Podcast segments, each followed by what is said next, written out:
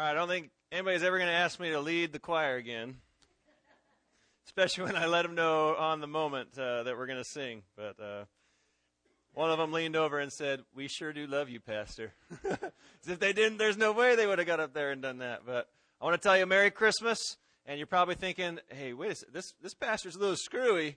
Uh, he doesn't recognize what holiday it is, but I think as we get into today's passage, it'll make a little bit more sense uh, why we have a Christmas tree, why your bulletins have Mary and Joseph and the baby on the front, uh, and why we're singing Silent Night.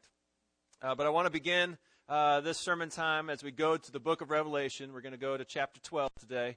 Uh, but as we go there, I just want to tell you a joke. I know I don't always start with a joke because I'm not the best joke teller. I have a hard time remembering jokes, but for some reason, this joke has been with me ever since I was in elementary school and I read a book and I saw it and I, I laughed out loud, is what the kids say. LOL'd. I laughed out loud and I've never forgotten this joke and I think it applies to Mother's Day, but the, the joke is this Why is the Statue of Liberty hollow? Why is the Statue of Liberty hollow? Because if you gave birth to a nation, you'd be hollow too. All right?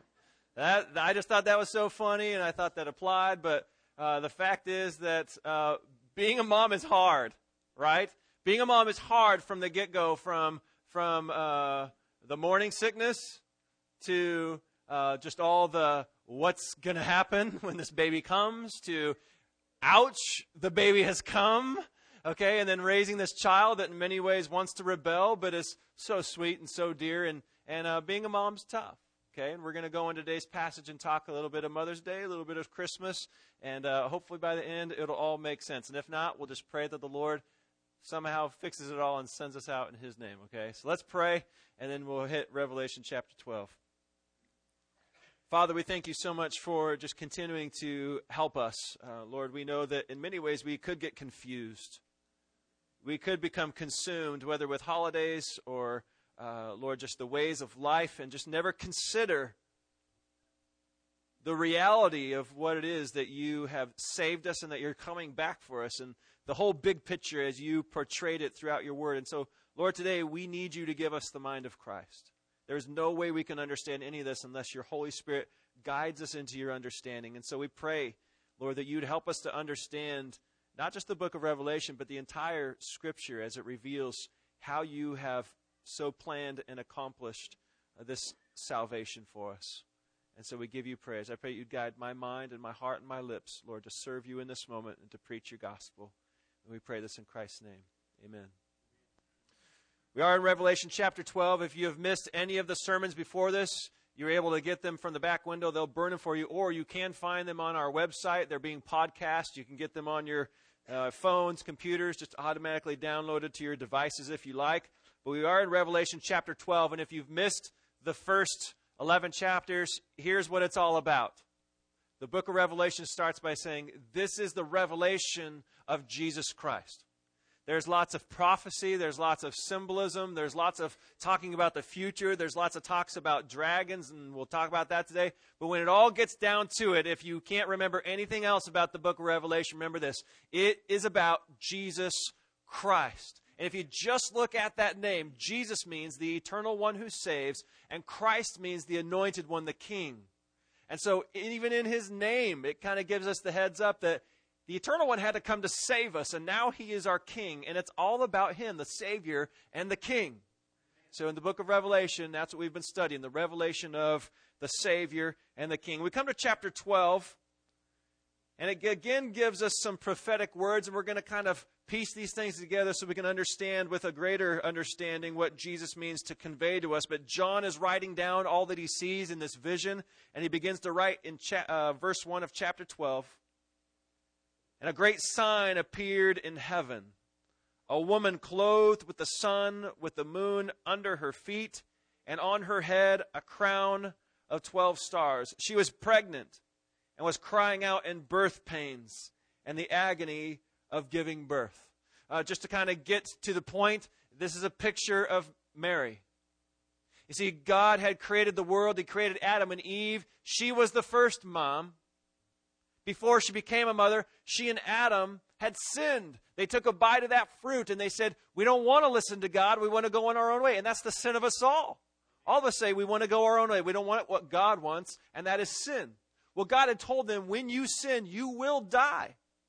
And so, ever since Adam and Eve, every human being that has ever been born has not only been in sin, but as a result of that sin, they are also going to die. That's a problem for you and me. Okay? There is no way for us to help ourselves. There is no one else who will rescue us. Only God can save us from sin, death, and uh, being destroyed. Okay? And so from that moment, God struck out on a plan. Now, He did tell the woman and the man, He gave them curses. Adam was going to struggle in his work. He was going to sweat hard. It was going to be a real pain to get those crops to come out of the ground. And to Eve, he said this it is going to hurt when you have kids. Okay? You are going to have children, but in the midst of that joy of having life come from your body, it is going to hurt. Now, if you're a mother and you have had a child, right now is about the time you say amen. Okay? It hurts. It hurts. Now, I haven't experienced that, but I've watched it. Okay? I watched a, a graceful, beautiful woman in agony bringing three children into this world. Okay? So that was the curse, part of the curse that came upon Eve of sin. Not only was she going to die, but when she gave birth, it was going to hurt. And so forever, every, every mother, and even as we witness what mothers go through, we're watching what God said. Let this be a reminder of sin. Let it then also be a reminder that you need my help.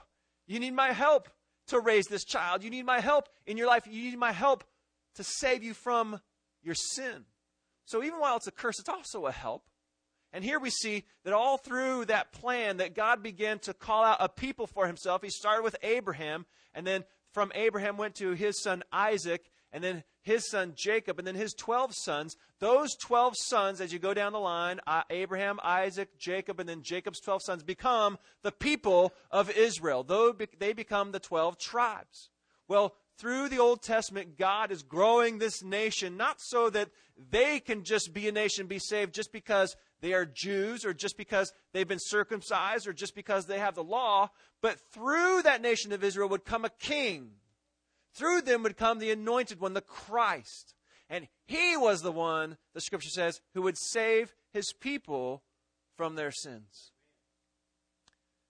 And so, in a little town of Bethlehem, on what we refer to as a silent night was this woman who became the focal point of the 12 tribes. She was going to become the mother of the anointed king. And there that night, she gave birth to a son. She was a virgin. And yet, miraculously, because the Holy Spirit had put that baby in her womb, she gave birth in that stable to the king.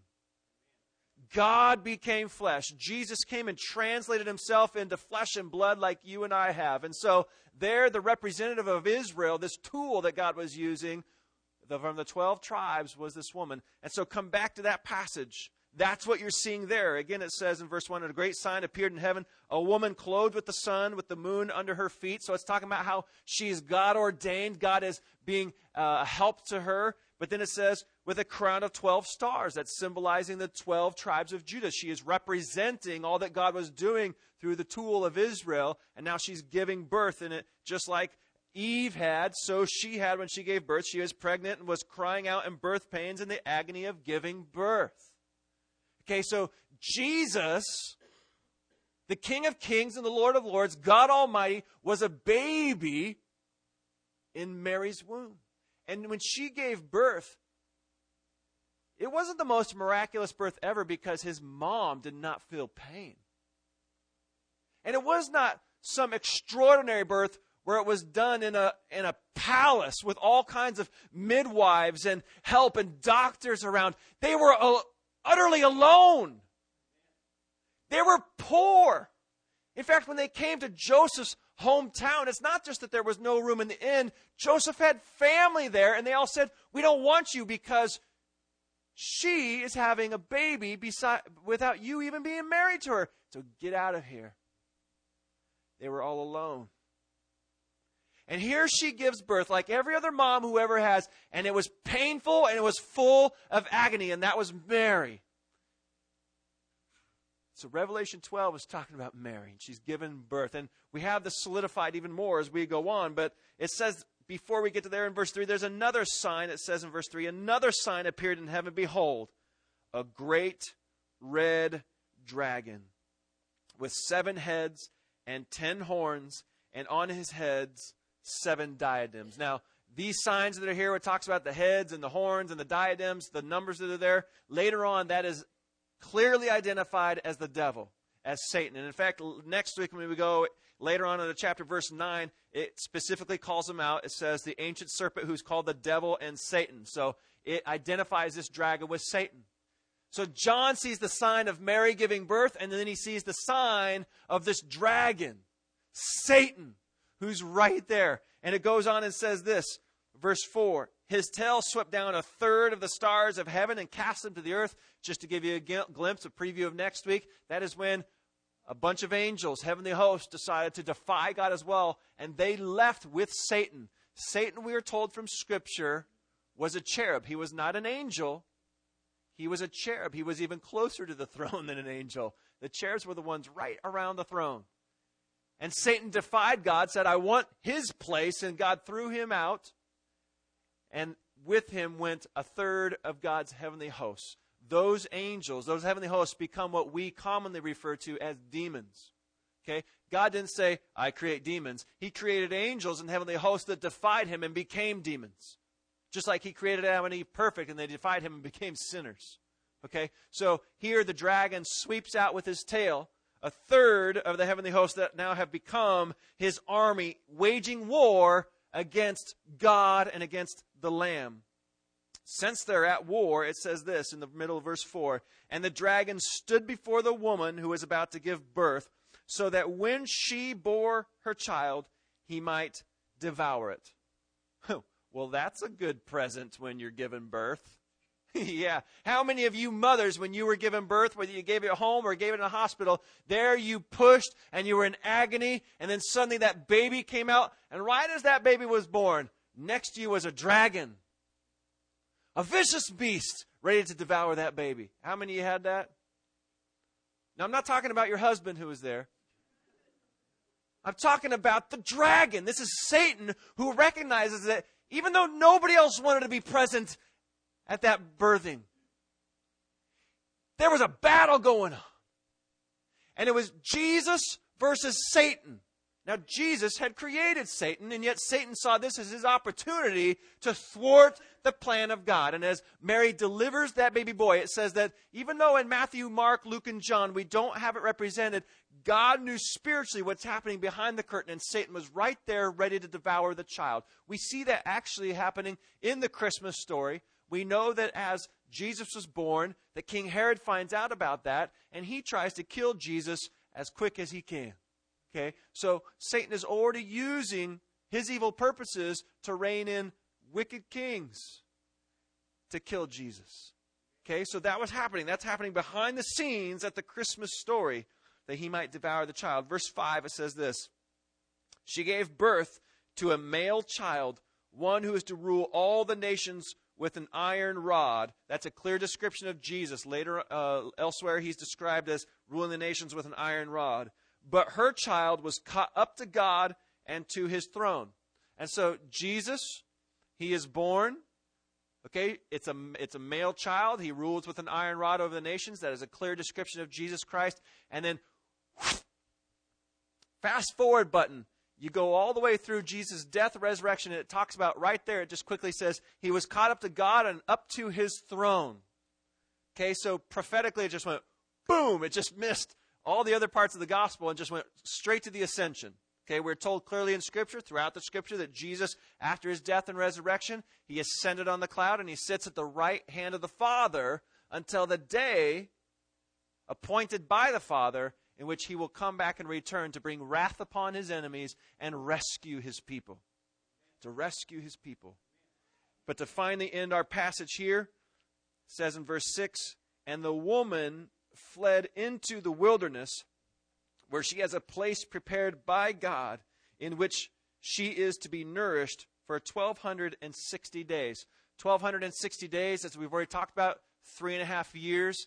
At times it's described in other ways, like 42 months, or it also say throughout the scriptures, both Old Testament and New Testament, time, times, and half a time, which equals three and a half. And so we know from Scripture that that term of three and a half is often used for a period of time that's meant for a tribulation. Okay? I don't actually think that that 100, uh, 1260 days is a literal 1260 days. I think it's talking about an expanded time of tribulation. And after Mary gives birth, she not only gives birth to Jesus, but after Jesus has died and resurrected, we clearly see that she becomes a believer in Jesus. She called upon his name. She prayed to her son. She said, Please come and save me. I don't want to end up like Eve. I don't want to end up like all the other human beings who have not called upon you and been damned. I have given birth to you now, Jesus Christ. You please give birth to me. And so Mary became a believer, and as she was the focal point of Israel coming into that birth, going out from it, she becomes a focal point as a representative for the church in this passage. Because it says that now she has gone out into the wilderness. She is there during the midst of this tribulation, wherein she will be nourished by God for this time period. We'll talk a little bit more about it next week, what that means. But here's the gist of it. Ever since the day that Jesus Christ was taken up into the clouds, he had promised to his people, People are going to hate you. If you love me, the world will hate you. The reason is this because there was a dragon, because there is sin, because there is a whole rebellion that is against Jesus. And so the moment that you leave that rebellion, and you trade sides because Jesus has saved you, you are now put into the army and the kingdom of Jesus Christ. You are now under the representation of Mary, the disciples. You are now in Christ's body. Okay? And from that time, let me tell you what, you have a strong enemy against you. Okay, now many of you thought I was talking about the devil. Now that's true. You've got a vicious, beastly enemy that is against you. But more than that, your worst enemy is yourself. Okay? Don't go blaming some political figure on how your life is so hard. Don't go blaming Satan and all those demons. Don't go blaming anybody else, but go look yourself in the mirror and say, That is my problem. I'm my worst enemy because even if you have come to a saving knowledge of Jesus Christ, you've, you've pled forgiveness for your sins, your body, your flesh, still wants its own way. Okay? Mothers, you know this. Fathers, you do too. Because part of being a parent is watching young ones in rebellion. Okay? They're in rebellion against you. They can be sweet, they can be darling, but they're rebels. You were too. It's the exact same thing you did before God. Oh, you're cute. You're sweet. It's not why God wants to save you. He wants to save you because you're wretched. He wants to save you because no one else can. He wants to save you because He loves you so much. He doesn't like to see you go away and to act like the dragon or to act like the world. He wants you to look like Jesus Christ. He wants you to be pure and holy so you can live with Him forever. And so, Merry Christmas. God's plan was that Jesus would be born, and therein would be the climax of the battle that's been going on between Jesus and Satan and his system. And Jesus came to deliver the death blow against sin and Satan and death. And he did that not by being born, he did that by dying on the cross. So that if you and I receive him, the scripture says in John chapter 1, to those who receive him, to those who call on his name, he gives the right to become children of God. You will be born of God. You will be made new. You will be a new creature. You won't look like a demon. You won't look like the world. To God, you will look pure and holy, and that's the only way you can live with Him forever. Okay, so Merry Christmas. God's gift was that he would suffer and die for you. He would go to battle against the dragon for you. Now, in this passage, it talks about moms. Okay, we, we talked about how it, it, it talked about Eve how she sinned and how she took on the curse and pain. She ended up having kids. Her first two kids, Cain and Abel. Abel, he followed the Lord. Cain did not, even to the point of killing his brother. Bam, killed him. Going on from there, all of us have sinned, but Eve was a mother. Mary, she's a mother. She's a mother. Now the question is, what kind of mom you going to be? Now dads don't think you're getting off the hook here. Just kind of take everything and translate it over to being a dad, but moms be the mom that you were created to be. Be the mom that you were created to be. When God said, I want you to be a mom, He wasn't just saying, I want you to somehow miraculously bear this child for my nine months and then work your hardest to push it out and defy all that pain and boom, they're, they're possible. That's, that wasn't just it. And it wasn't just you packing lunches for school until they're out of the house. And it wasn't just you setting up a life insurance policy. It's not just you caring for their physical well being, but you be the mom Jesus created you to be by in everything that you do, whether it's those lunches, life insurance, or whatever it is you do, driving them to school, everything that you do as a mom is sending them towards Jesus. It is all about sending them towards Jesus. You are a steward of your kids for those 17, 18, 30 years that they're living with you. You're a steward of a child that God has put in this world, and your job is to consistently say, Look at him. Look at him. Look at him. Now, some of you might say, Well, I'm not a mom. So I guess it doesn't apply. I'm too young, I'm too old, I just I just haven't had kids. Well, you're not off the hook either. There's some of you, we have no blood relation. And yet some of you women are instrumental instrumental in almost a mother or grandmother form to my kids. And I'm asking, I'm pleading with you to be that adopted grandma to my kids. That auntie to my kids. Not to just help them when they scrape their knee on the playground, not just to make sure that they're behaving during church, but direct them towards Jesus. That's your job. Fathers, translated to being a dad. Okay? Send them towards Jesus. Now, my mom, I thank God for her. You know, God can rescue anybody. You don't have to have Christian parents to become a believer. He's going to get you if He's going to get you. But I thank God that I had a Christian mom who showed me what being a mom's supposed to be like. I'm grateful that I have a wife who represents those same things, and I pray that my daughter takes that, and that's the kind of mom she is. But I, I remember my mom. I would I would listen to her pray with me at night. Every night before bed, we would pray together. And you know, the one thing I remember from all these prayers is this: my mom would pray, "Lord, please grow Jason up to be a man of God." I don't remember her praying that I have food. I don't remember her praying that I'd have clothes. I don't remember her praying that, um, you know, for uh, you know, I wouldn't wreck the car. You know, I'm sure she hoped for those things. I remember her praying that I'd become a man of God. And by God's grace, I think that's been happening. And that I continue to grow into that man of God.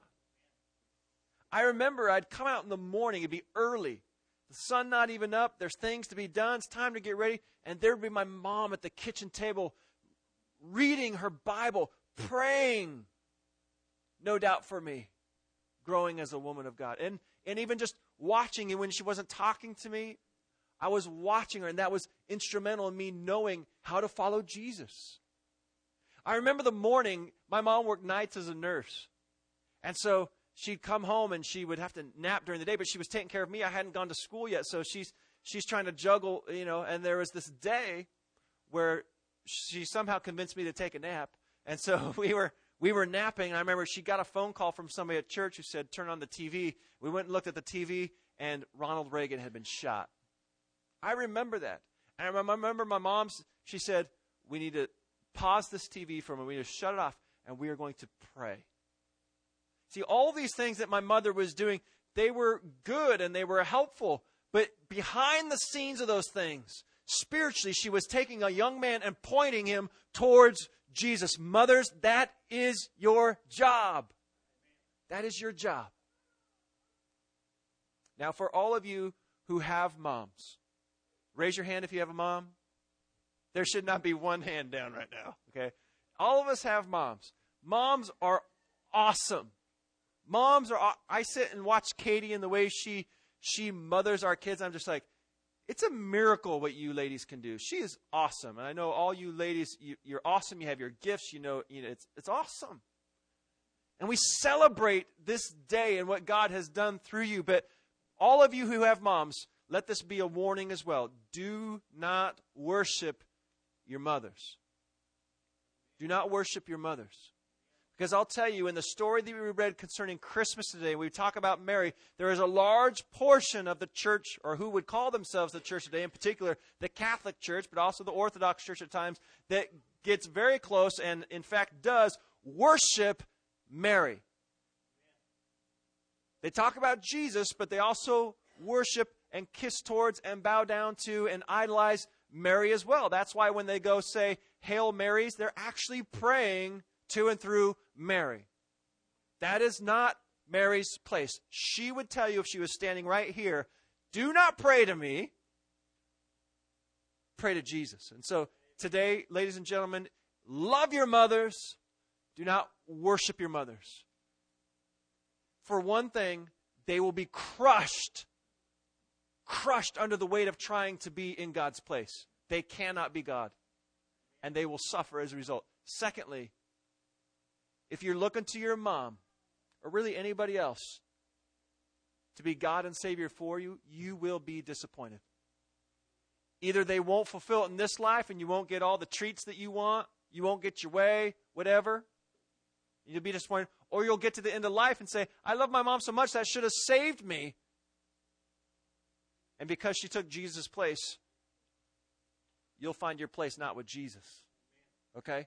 So keep things in perspective. Love your moms, but do not worship them.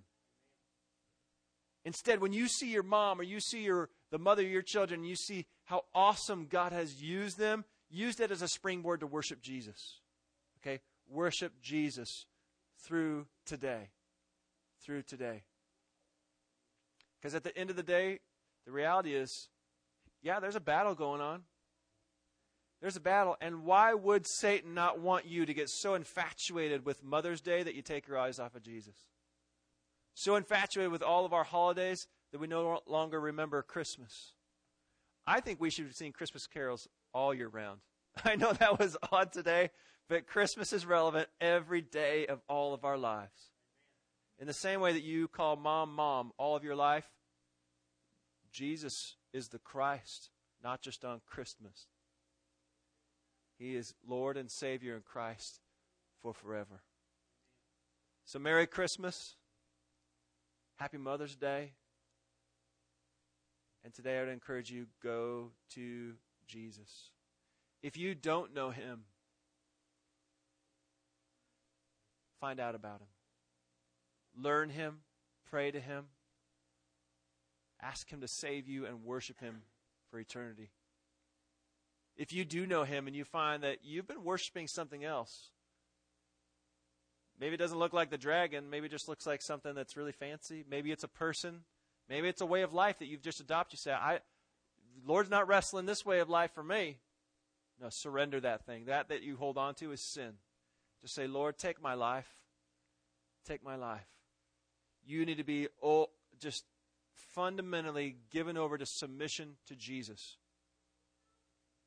to close, do you remember what Mary said when the angel came and said, Hey, you know what? You're going to have a baby. She said, uh, How can that be? I'm a virgin. I haven't been with a man. And the angel said, The Holy Spirit's going to put this baby in you. Do you remember what Mary said? I'm your servant. Let it be as the Lord has said. That's what submission looks like. Mary could have said, This is really going to mess up my life. No. But instead, she said, I'm but a humble servant. Thank you for giving me the opportunity. And she said, Okay, my life is yours. My womb is yours. She gave it all to Jesus. Give your entire life to Jesus. If there's anything in the way of you giving your entire life to Jesus, get that thing out of the way and just go and submit and say, I'm your servant, whatever you say. All right. Father, thank you for this word. The book of Revelation is so complete in, in giving us a view behind the scenes of what's happened spiritually so we don't get caught up in Christmas time just being about presents and lights on trees. And we don't get caught up in holidays like Mother's Day to worship our moms, but we come behind the scenes and recognize that, that you gave us Jesus and you gave us moms in order that we might ultimately put our eyes on Jesus, call upon his name, and be saved. And this morning, Lord, if there's anyone who has not done that, I pray that you would work that miracle the same, by the same power that you not only uh, had that virgin birth take place, that you resurrected Jesus from the dead, by that same power, Lord, I pray that you would change the heart of the rebellious person in this place. And Lord, if that's happening for the first time today, I give you praise for saving that soul. And Lord, if it's somebody who has called upon you before, but they're recognizing sin in their hearts right now, Lord, I pray that, that we would praise you just the same, Lord. How awesome it is that, like our moms, you are constantly trying to keep us out of trouble keeping us away from sin and guarded from that which is evil, guarded from the dragon, guarded from the world, guarded from ourselves. And so, Jesus, we give you praise for doing that, which we can't do for ourselves.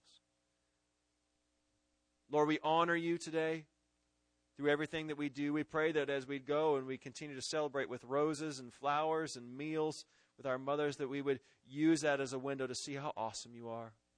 And we pray that tomorrow when we go to work, would use that as a window to see how awesome you are. And as we confront sicknesses and as we uh, go on in families and go to baseball games and we, we, we do life, Lord, that it would all be a window to see how awesome you are. Because we know that you defeated the dragon, you are the victor. And so, Lord, we give our lives to you in Jesus' name.